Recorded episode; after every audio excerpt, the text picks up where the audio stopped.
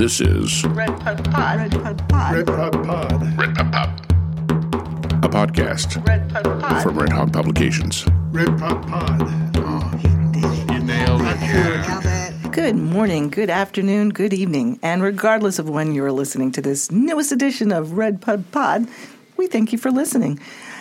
Normally, we have Robert Canipe, our fearless publisher, say these words, and I miss him dreadfully. But today he's not here because he's paying authors royalties. So that's a good reason for him not That's to a good thing. Yes, it is. yeah. Keeping him busy. All the authors want that. Oh, yeah. Um, today in the studio, we have our fearless engineer and program director, Richard Eller. Hey. And of course, myself, Patty Thompson. Of course, and Robert calls me the Queen of Snark, but really, I'm just the acquisition editor with a heart of gold.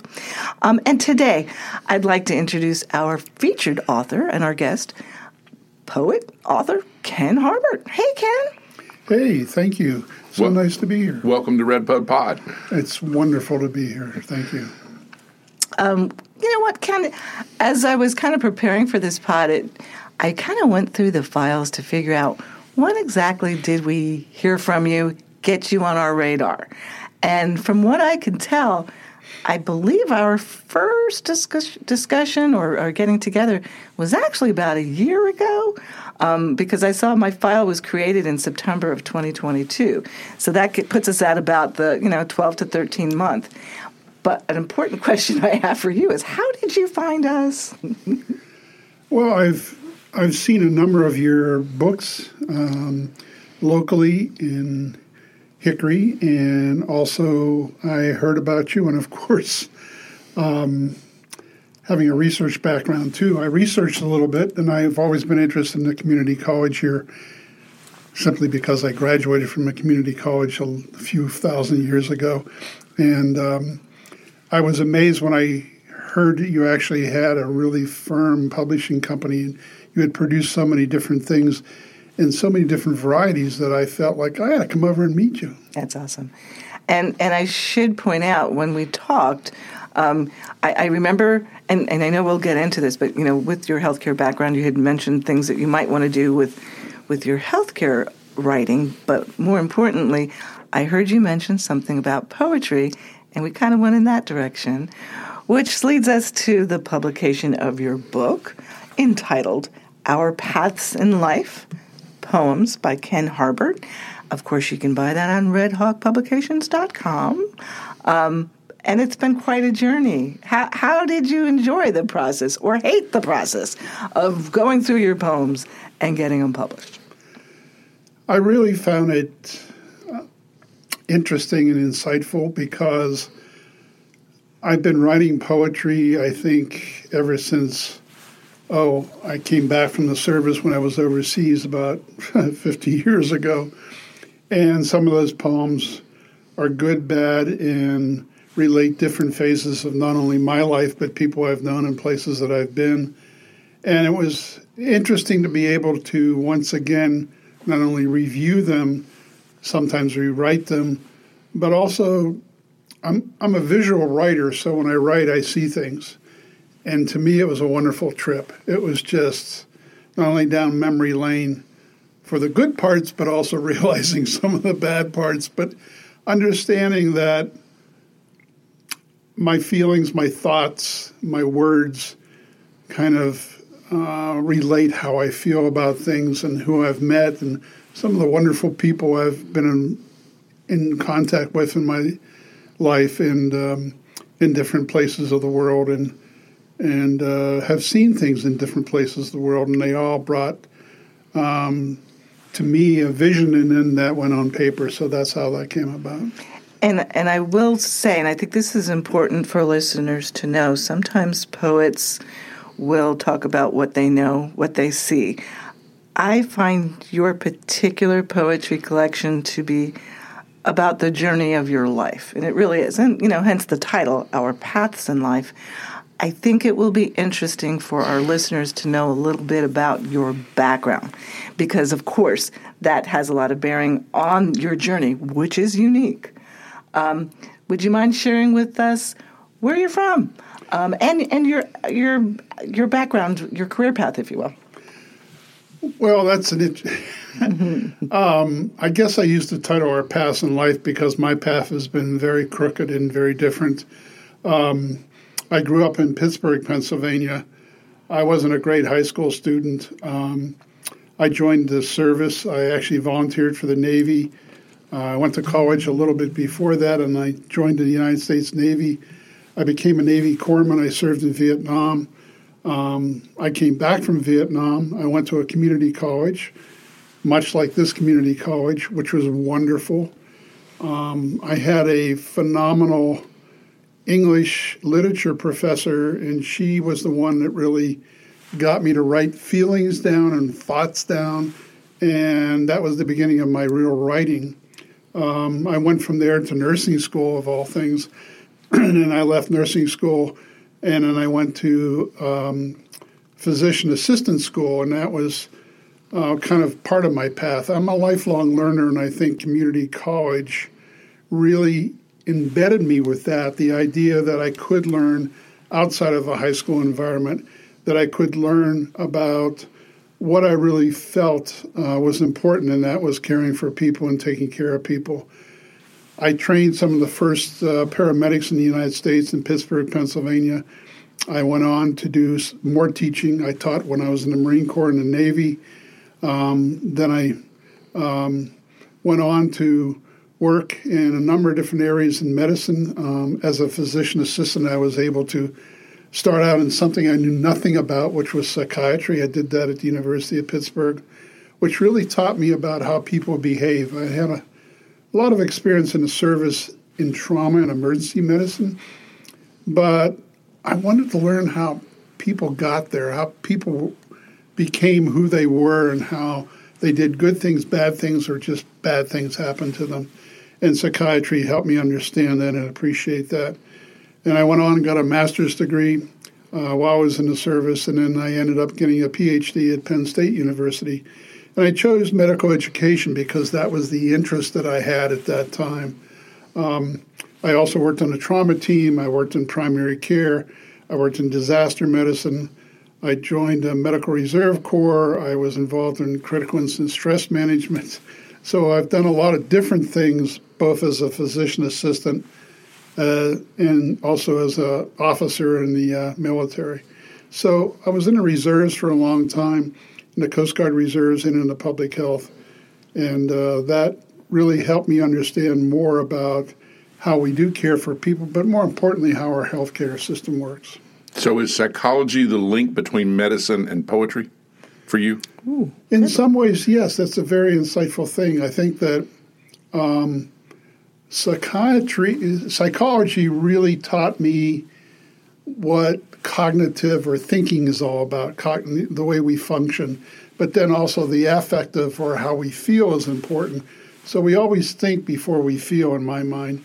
And I learned more about how we think um, than I had ever learned before when I was in psychology and psychiatry. And um, I had some incredible mentors uh, in psychology, both in critical incident stress and also in debriefing and also in disaster medicine, which was crucial because unfortunately, I think we don't put enough emphasis into mental health simply because people are confused by what it really means and what it does and what it offers. And um, during a disaster or an emergency situation, a critical incident, it's very interesting and crucial and essential to make sure that people are stable and they understand they've gone through an experience that very few people go through, and they need to know how to come out on the other side of that. Um, my my team of people that I worked with went to 9/11. They were there for three months. Unfortunately, I wasn't able to go to New York because I was sick. Um, but they did a phenomenal job. Um, they were there for you know a couple of months by them by themselves as as uh, responders. They were law for, law enforcement officers, uh, paramedics, um, counselors, social workers, and physician assistants that were there offering counseling services to those people during 9/11. Um, I was also involved in Katrina, and Katrina, I was with the Medical Reserve Corps, and um, there again, you see people at their worst, but you also see an amazing thing that people are resilient and they will survive. You need to help them. And I think that's important. But I go back to what you said yes, psychology really gave me insight to myself, how I feel, how I think, but more importantly, how I react to people. Um, I think I always assumed the people acted the way they did without really having a better understanding of what's behind that or what's in front of that or how did that happen. That makes sense. And what about poetry? Is poetry therapeutic for you, or do you think it can be for people? I think it's tremendously therapeutic. I mean, where did I come? Where did I start reading poetry? You know, I hate to say this, but in high school, you read poetry like Wordsworth and everything else. And I read Tennyson, and I love Tennyson, the Iliad especially. But the issue is, I felt that I had a rhyme and I had to have it had a had a certain approach, and I was never able to do that.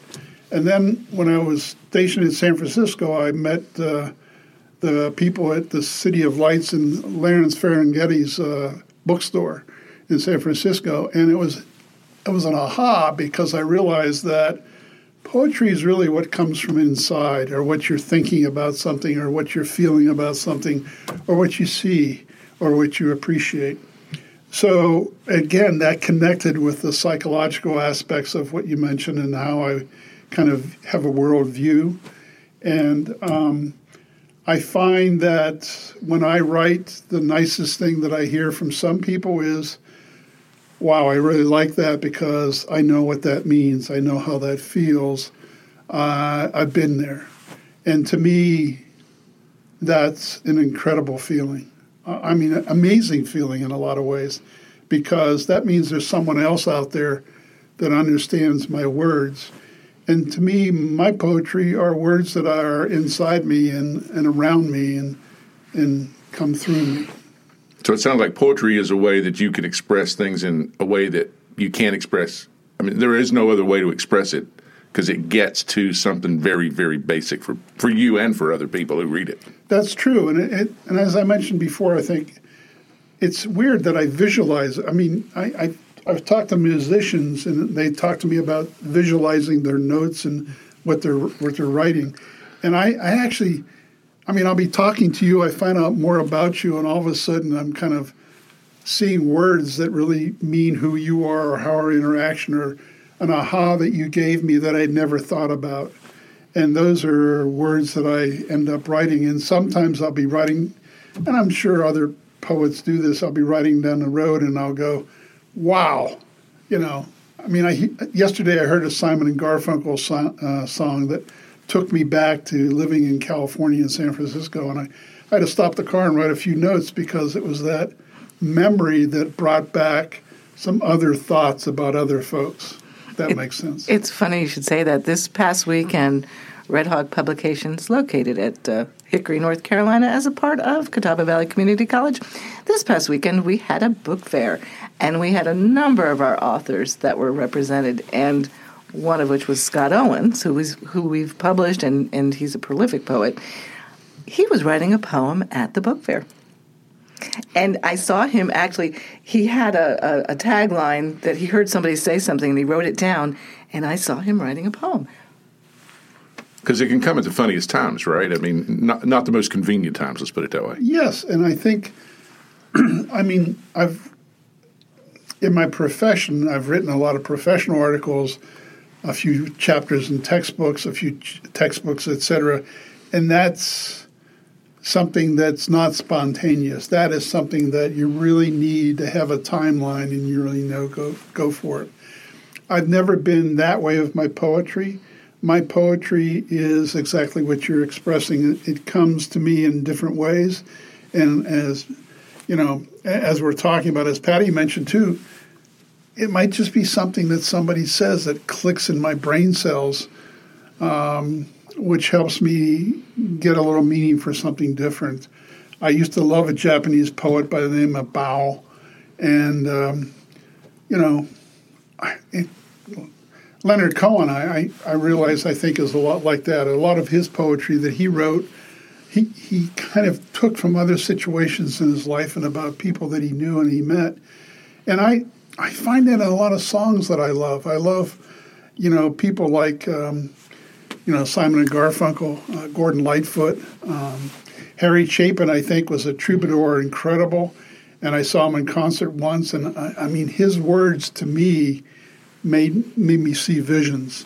And I've always wondered, how did he do that? How did he come up with that? How did how did he find that expression or that experience or or those thoughts?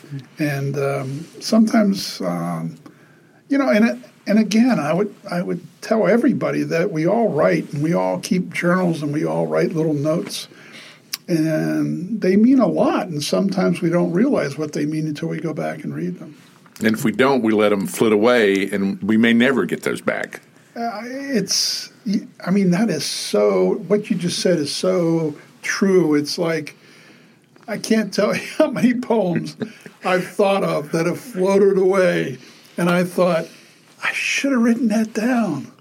Um, it just uh, it, it's it's amazing how our minds work and how our our brains work. I um, I've worked with a lot of people who have trauma and trauma events and post traumatic stress disorders and traumatic, traumatic brain injuries, and you realize that the mind is an amazing thing, but at the same time there are a lot of things happening up there that we're not aware of, and there's a lot of blockages and there's a lot of openings. It just depends on um, wh- how open we are to things and how that information goes in and comes out through our limbic system. There's a question um, that pops into my mind thinking about the uh, the book fair this past weekend. We, the gift of writing to heal, or at least help the healing process. You were near a gentleman who represented the veterans um, we had a group of North Carolina veterans that put together an anthology of sorts, and it's called Brother and Sisters Like these. Brothers and Sisters Like These, yeah. Yeah, and I believe that collective, that group that gets together of the, the veterans in our state, um, that book becomes a cathartic experience of writing. We also had Exodus House there, and we helped some of their residents, um, you know, post, well, they're always in recovery, but it's post addiction they did a collection of books and it helps them again getting those words on paper. It doesn't have to be a poem. Anything that helps you try to heal through words. Is that something you would have recommended or have recommended to your patients? To journal to write. Is that something oh, of course. I mean in, in, speaking about traumatic events or trauma uh, that's one of the first things um, if you look at cognitive behavioral therapy or the, the idea of what is your self talk? What is your thinking really lean, lean you to? That's one of the most important things, I think, for anybody who's going through any pro- issues or problems or any recovery. Um, if you look at veterans poetry, uh, my favorite were Wilfred Owens, who po- wrote poetry back in World War One, Siegfried Sassoon, who wrote poetry way, way back in World War One. Um, these men and women today have written so many incredible things. One friend of mine, Lynda Van Devanter, who's no longer with us, who was one of the first Vietnam veteran Vietnam nurses to really write about her experiences in the war. That was tremendously cathartic for her because she was able to put everything down on paper in her book, Home Before Morning, which was really about her experiences, good and bad and ugly. And it helped her a lot to move into a therapeutic kind of environment. So I, I agree with you 100%. And I only wish, as Richard was pointing out, that I had written more um, because there were times when I think I could have reached a little deeper. That makes sense. Mm-hmm. Absolutely. You know, but what's fascinating about you is I, I coming into this, I was thinking that as a, a PA, and writing poetry, those are two very, or we think of them as being very, very separate enterprises. But the way you've described it, it it's a, it's a fluid thing back and forth between the two, right? I mean, much more so than I would have ever considered. Well, very few people really look in depth, and the name physician assistant is kind of misleading because, and I say this as both an educator and a clinician, we're trained in a medical model A lot of medical schools today are three years long. That's undergraduate medical education.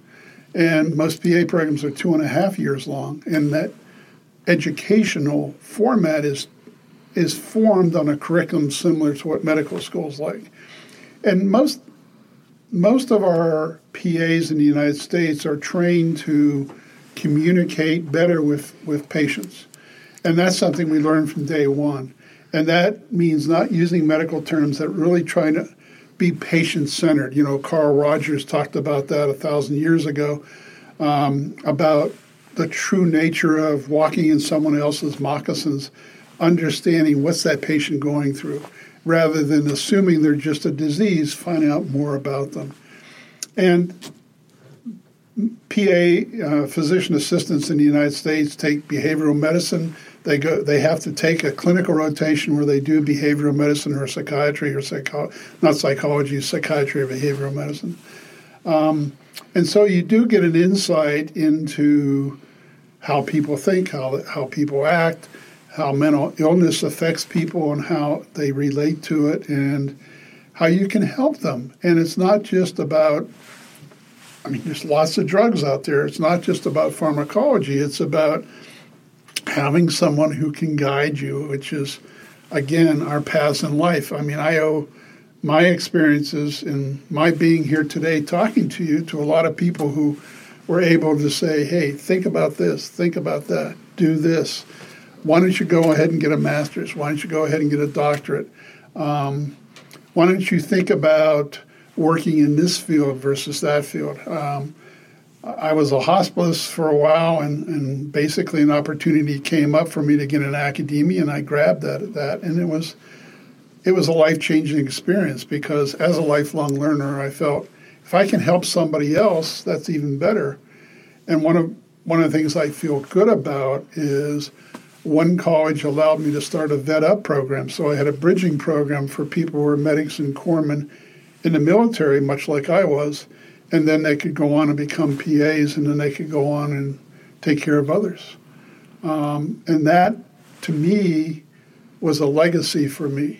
It was it was very important in my life, and I never thought I could do that. and never thought I would have that opportunity until I found one school that allowed me to do that. It was just the idea that they said, "Yeah, it's a great idea. Why don't you try that?" What school was that? I'm just curious. It was South College in Tennessee, Oh. and they have a number of PA programs now.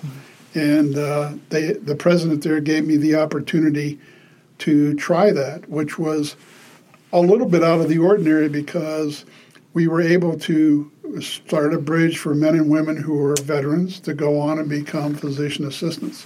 And I think that was the thing I remembered when I first met you. It was my aha moment because I love my PAs and my NPs. I just do. Um, they spend more time with me, quality time, and I, I have a relationship with them that I've never had with, with MDs. But that said, I recall you saying, correct me if I'm wrong, had it not been for the, the medic corps, we would not have a, a physician's assistant uh, as we know it. Because these men and women were coming back from the war, Vietnam, and they had these significant training in healthcare, but there was nothing they could do. They weren't quite nurses, they weren't quite doctors, but they were darn well equipped. And it was because of you, Ken, that you created you created a pathway for those medic corps folks to now have a career that's now open to, to anybody, not just folks uh, from the from the um, the military services. So thank you. Well, I listen. I'm just one of many. There are a lot of people out there who did similar kind of things, and I um, I look I look back in the 70s and the 80s, and there were a lot of Vietnam veterans, men and women, who became physician assistants who had taken care of a lot of individuals in a lot of different ways. Um, you know, uh, Dr. Richard Smith, an Afro American at University of Washington in Northwest, started his MEDEX program or a PA program with ex Special Forces um, military personnel who had, did wonderful jobs. They spent some some of those graduates spent 35 years working with the same physician in the rural parts of the Northwest. Dr. Gene Stead started the first PA program at Duke University with three ex Navy corpsmen, and uh, that led to a pipeline that allowed a lot of other veterans to go. I think that's one of the things we're missing today. I would love to see medical schools, nurse practitioner schools, PA programs create that kind of bridge, that pathway that would allow medics, corpsmen, men, an enormous amount of women to be able to continue their education and provide care. And there's no one better than those individuals who want to take care of somebody. They're compassionate, they understand the worst of the worst, and they're willing to learn more. And here we had a PA program for a short period of time at the community college level that I thought made a lot of sense, but for whatever reason, it it didn't it didn't stay. Well, it, the interesting thing is we like nurse practitioners. I've also been involved with nurse practitioners, and I want to say they're phenomenal too. And so are physicians. I've trained PAs, NPs, and MDs and DOs. So I feel I can say that there's not one field out there better than another. Physicians, MDs, and DOs, they spend a lot longer in their education, plus their internship and their residency, more of the residency these days. NPs and PAs do not spend that much longer in residencies. But to go back to what you said, I, you know, degree creep came into play. And basically, when PAs first started their programs for a certificate, nurse practitioner programs were not graduate programs, and slowly it became baccalaureate programs and graduate programs. Now everybody is kind of moving toward doctorates, doctorates of nurse practitioner, doctorates of medical science for PAs. So it's just the way things have turned out, and um, it's just that kind of advance again because not only science has changed, but also medical education has changed. Interesting. But that doesn't mean, by the way, that this program, community college program, was any different than any other program out there. It just meant that the career, careers had changed. There, today, there are still programs that were based on community colleges. Essex Community College in Baltimore was a community college, and now is combined with a master's program, so they get an uh, associate degree, then they go on and get a bachelor's degree and a master's degree. It's a nice pipeline. I actually saw one of the, I guess he's grandfathered, um, a Catawba Valley Community College PA from way back in the day. He got his two year degree and he is a PA. And you don't find those anymore. Um, but he was it was interesting that he was so proud of what he got here, and he introduced me to two others that I've since met. Um, so, yeah, we have an interesting legacy right here at our community college of what we were able to do, and some of those PAs are still around and practicing. We produced a few unicorns. Yeah. People yeah. that you don't have. Got to watch out for the unicorns because they still have to pass national boards, and I know two of those people, and they've done a phenomenal job in their careers. That's hmm, awesome. That's great. And and let's not forget, Ken is a poet, and I'm going to ask you to read a poem. Ken usually doesn't take us this long to get into having. A, not no no because this has all been really fascinating, and I know not only is this going to appeal to our listeners who like to hear our authors, but I have a feeling we're going to get some healthcare and medical care folks that are going to listen to this because they're going to maybe tune into the poetry that's inside themselves. So I'm going to ask you, if you don't mind, read a poem that's maybe your favorite or something that people have asked you to explain or it resonates with, with your readers. Is there anything there that you might want to read? If it's okay with you, I'd like to read two. Please, please do. Both of these are important to me. Um, this one is called He Keeps on Trying. He gave up trying when he watched his grandmother die in an oxygen tent within the crowded living tomb of a poor hospital ward. He gave up trying when his mother died after her third heart operation. He gave up trying. When he listened to his brother's final Cheyne-Stokes breathing, ending his struggle with AIDS, he gave up trying to surrender himself with the peacefulness of knowing and accepting a higher power.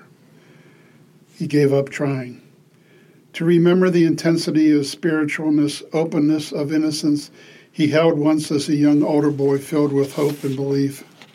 He gave up trying. To focus on the centered calmness of self he found alone so high in the clear, clean Rocky Mountains of the 1970s. He gave up trying.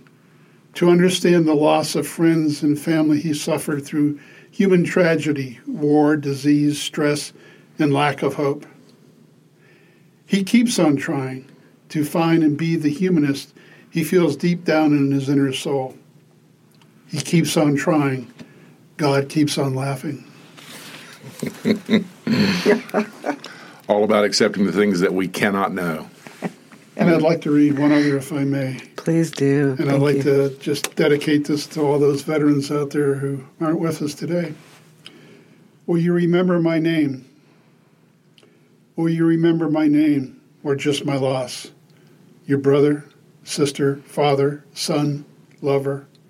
I was there for you, for country, for others. Doing what I could, never perfect, being the best that I could be.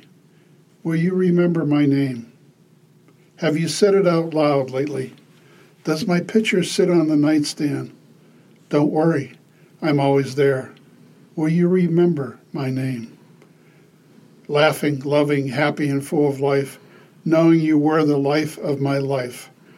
Will you remember my name? So think of my service to you, to others, to my mates. Let that thought linger just for a while, today and tomorrow. Just remember my name. It's powerful. That's very powerful. I just, I wrote that after going to a funeral for a friend of mine. It was just um, very powerful for me because I hadn't, I hadn't heard his name in a while, and it was like, you know, what happens to people that we've lost? Have we ever really mentioned their name? And uh, I think that's important. Can I read one more? I wish you would. Thank you. This is also important to me. It's called The Art of Medicine. My art is medicine. My business is caring. Many start it. Many find its science, forgetting about its people. Only a few get its true art. It's more than just caring. It's more than doing. It's being in the patient's moment. Carl Rogers called it centered. Some get it, some never will. They try, they fail, they just do the job, never being an active participant in caring. Service, not advocacy, forgetting it's not for them, but it's always been an art. People care. That clocks it. That clocks it pretty good. It really It does. Now, let me ask you. You you were talking about uh, pulling over and writing down some stuff. How do you write? Do you write by inspiration, or do you sit down and say, "Okay, I'm going to do something today," or do you take that inspiration you got when you pulled off the road and wrote it down, and then at a designated time finish it up? How does that How does that work? Or does it does it work by any specific means? Is it different every time? I think that's a really good question. I think for me, it's a little different. I've always carried, always carried a notebook, not a journal, a notebook. Um, either prof, you know professionally when you're in clinical medicine. Now today we all have computers and we always do things. But I got so used to before we had computers to carry a notebook for things I'd never seen or patients I came in contact with that I wanted to learn more about, or when I was doing rounds with a physician or with a group of physicians or a group of providers, you'd hear something, you'd write it down, and you'd want to know more about it. Um, so today I do kind of the same thing, only it's about poetry. I carry a, a very small book uh, that I carry everywhere I go, and uh, even on planes or wherever. I'll write something down that just hits me or strikes me or that I see or someone that I met or something that I someplace that I go to. Recently I went back to Pittsburgh and wrote a poem on top of a, a mountain just looking down at the city. And I wrote a couple of words and I'll go back and I'll just add some more words and some more words. And that's how things come to me. Um, it starts with uh, a small visual in my mind and then I keep writing on it and adding to it. So, are that how is that how the the poems from your current book came about? And and if you don't mind, I'm going to add to that one. How old would you say some of the oldest poems are in this collection? Uh, the oldest poems, the oldest first first things, the, the oldest poems were written in the 70s when I came back from Vietnam. Some of those um, express some sadness and express some loss and express the adjustment I think that every veteran goes through. It doesn't matter if it's Vietnam, Afghanistan, Iraq, wherever. It's and you hear you read it in World War II, you read it in Korea. All of us when we come back to this world, back in the world, we we try to adjust because we've been in a different place, in a different air, in a different way, uh, surrounded by a different environment. Sometimes our heads are on swivels. Sometimes we don't know if we're safe or secure, and um, that's 24 7. That just doesn't happen uh, five or six hours. So when you come back, you have that issue of adjustment. For some people, they can't get through that adjustment and it goes on and causes other problems. Um, Post traumatic stress, maybe, or stress that later leads to other problems. But um, for me, these poems date back probably to the 70s, some of them. Um, and they traveled with me through my path, um, through my life, um, and meeting people and going places. Um, I had the opportunity to sail halfway around the world once with the United States Coast Guard, and I wrote a lot of poems about different kinds of places South America, Asia, and other places. And, um, you know, it's just you get off a plane in, in a strange place and you go, wow. You go to a place like Laos or Vietnam and you go, holy mackerel it's just amazing because you've never seen that. Your worldview changes. This isn't Pittsburgh anymore. This isn't Pittsburgh anymore. and that's the amazing thing about life. I think uh, we all have those experiences.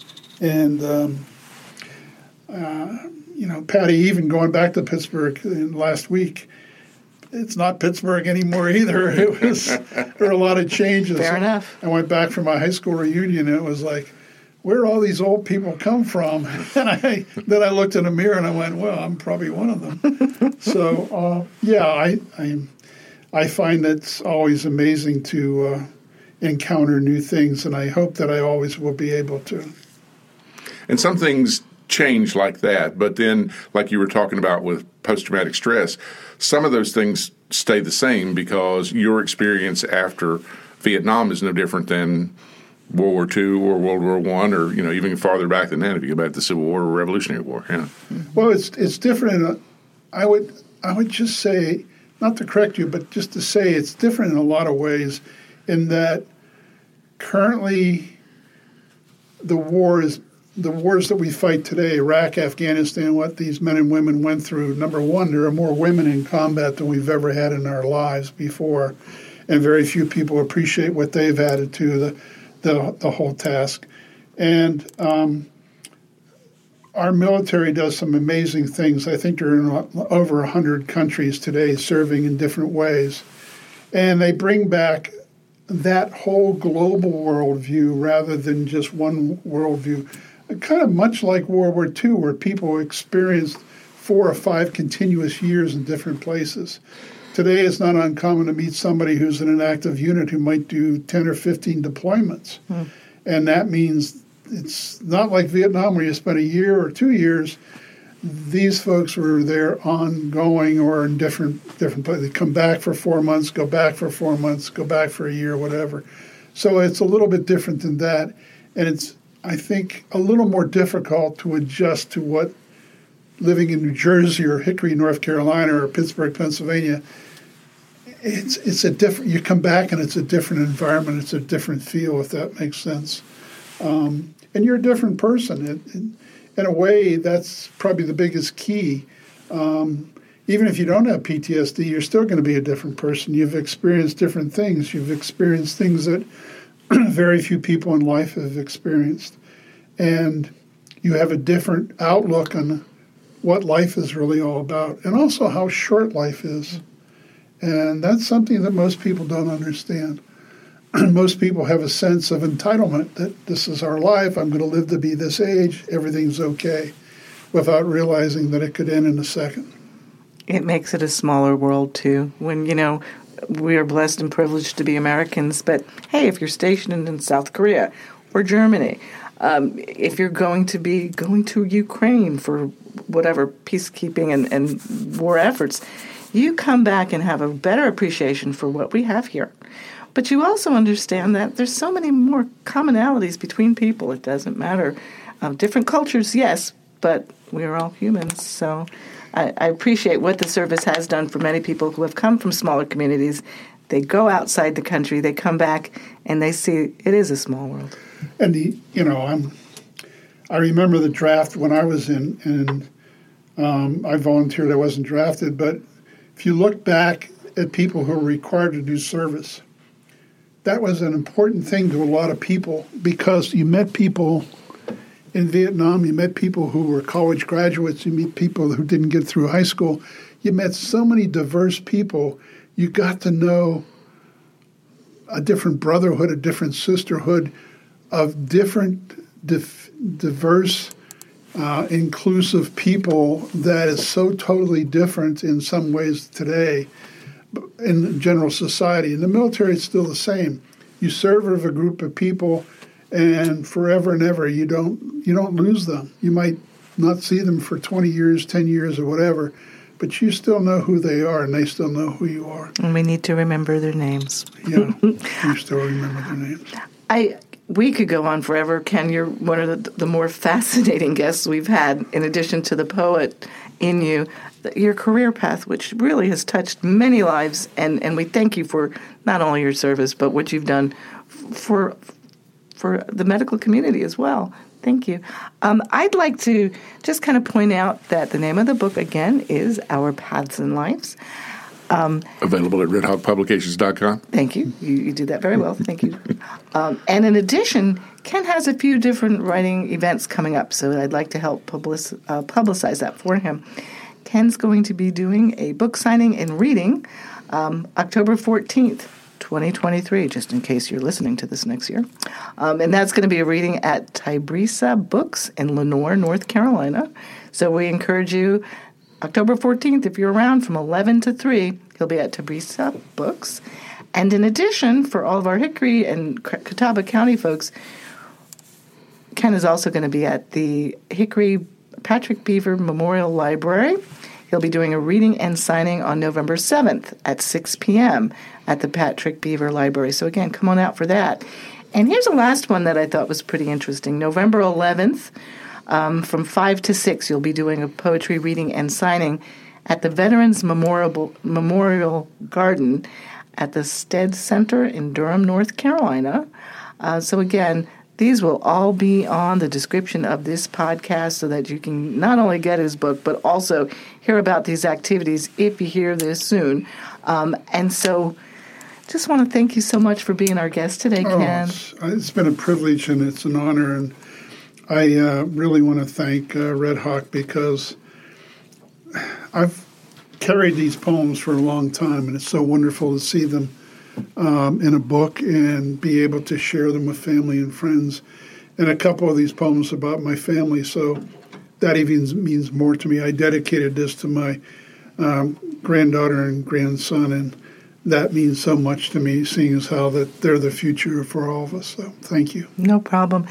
Um, again, on behalf of Red Pub Pub, we want to thank you for listening. Um, please make sure that you check out our website, again, Red redhawkpublications.com. We encourage you to like, share, and subscribe. And I think that's it. Richard, got anything? Just one more thing. We have a rather tricky name to this podcast, Red Pub Pod, but could you say that one time for us? Red Pod Pod. Oh, he oh, did it. You nailed it. Sure nailed it. I'm not sure I can say that real fast.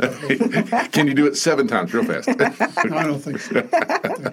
well, thank you, everyone. Thank you. We appreciate you being a, a, part of our podcast. Come check us out, all the 130 plus some books that we have, but we're very proud and very honored that Ken Harbert is one of our authors, and we invite you to come and read more than uh, he was able to present today because there's so much more in this book Our Paths in Life.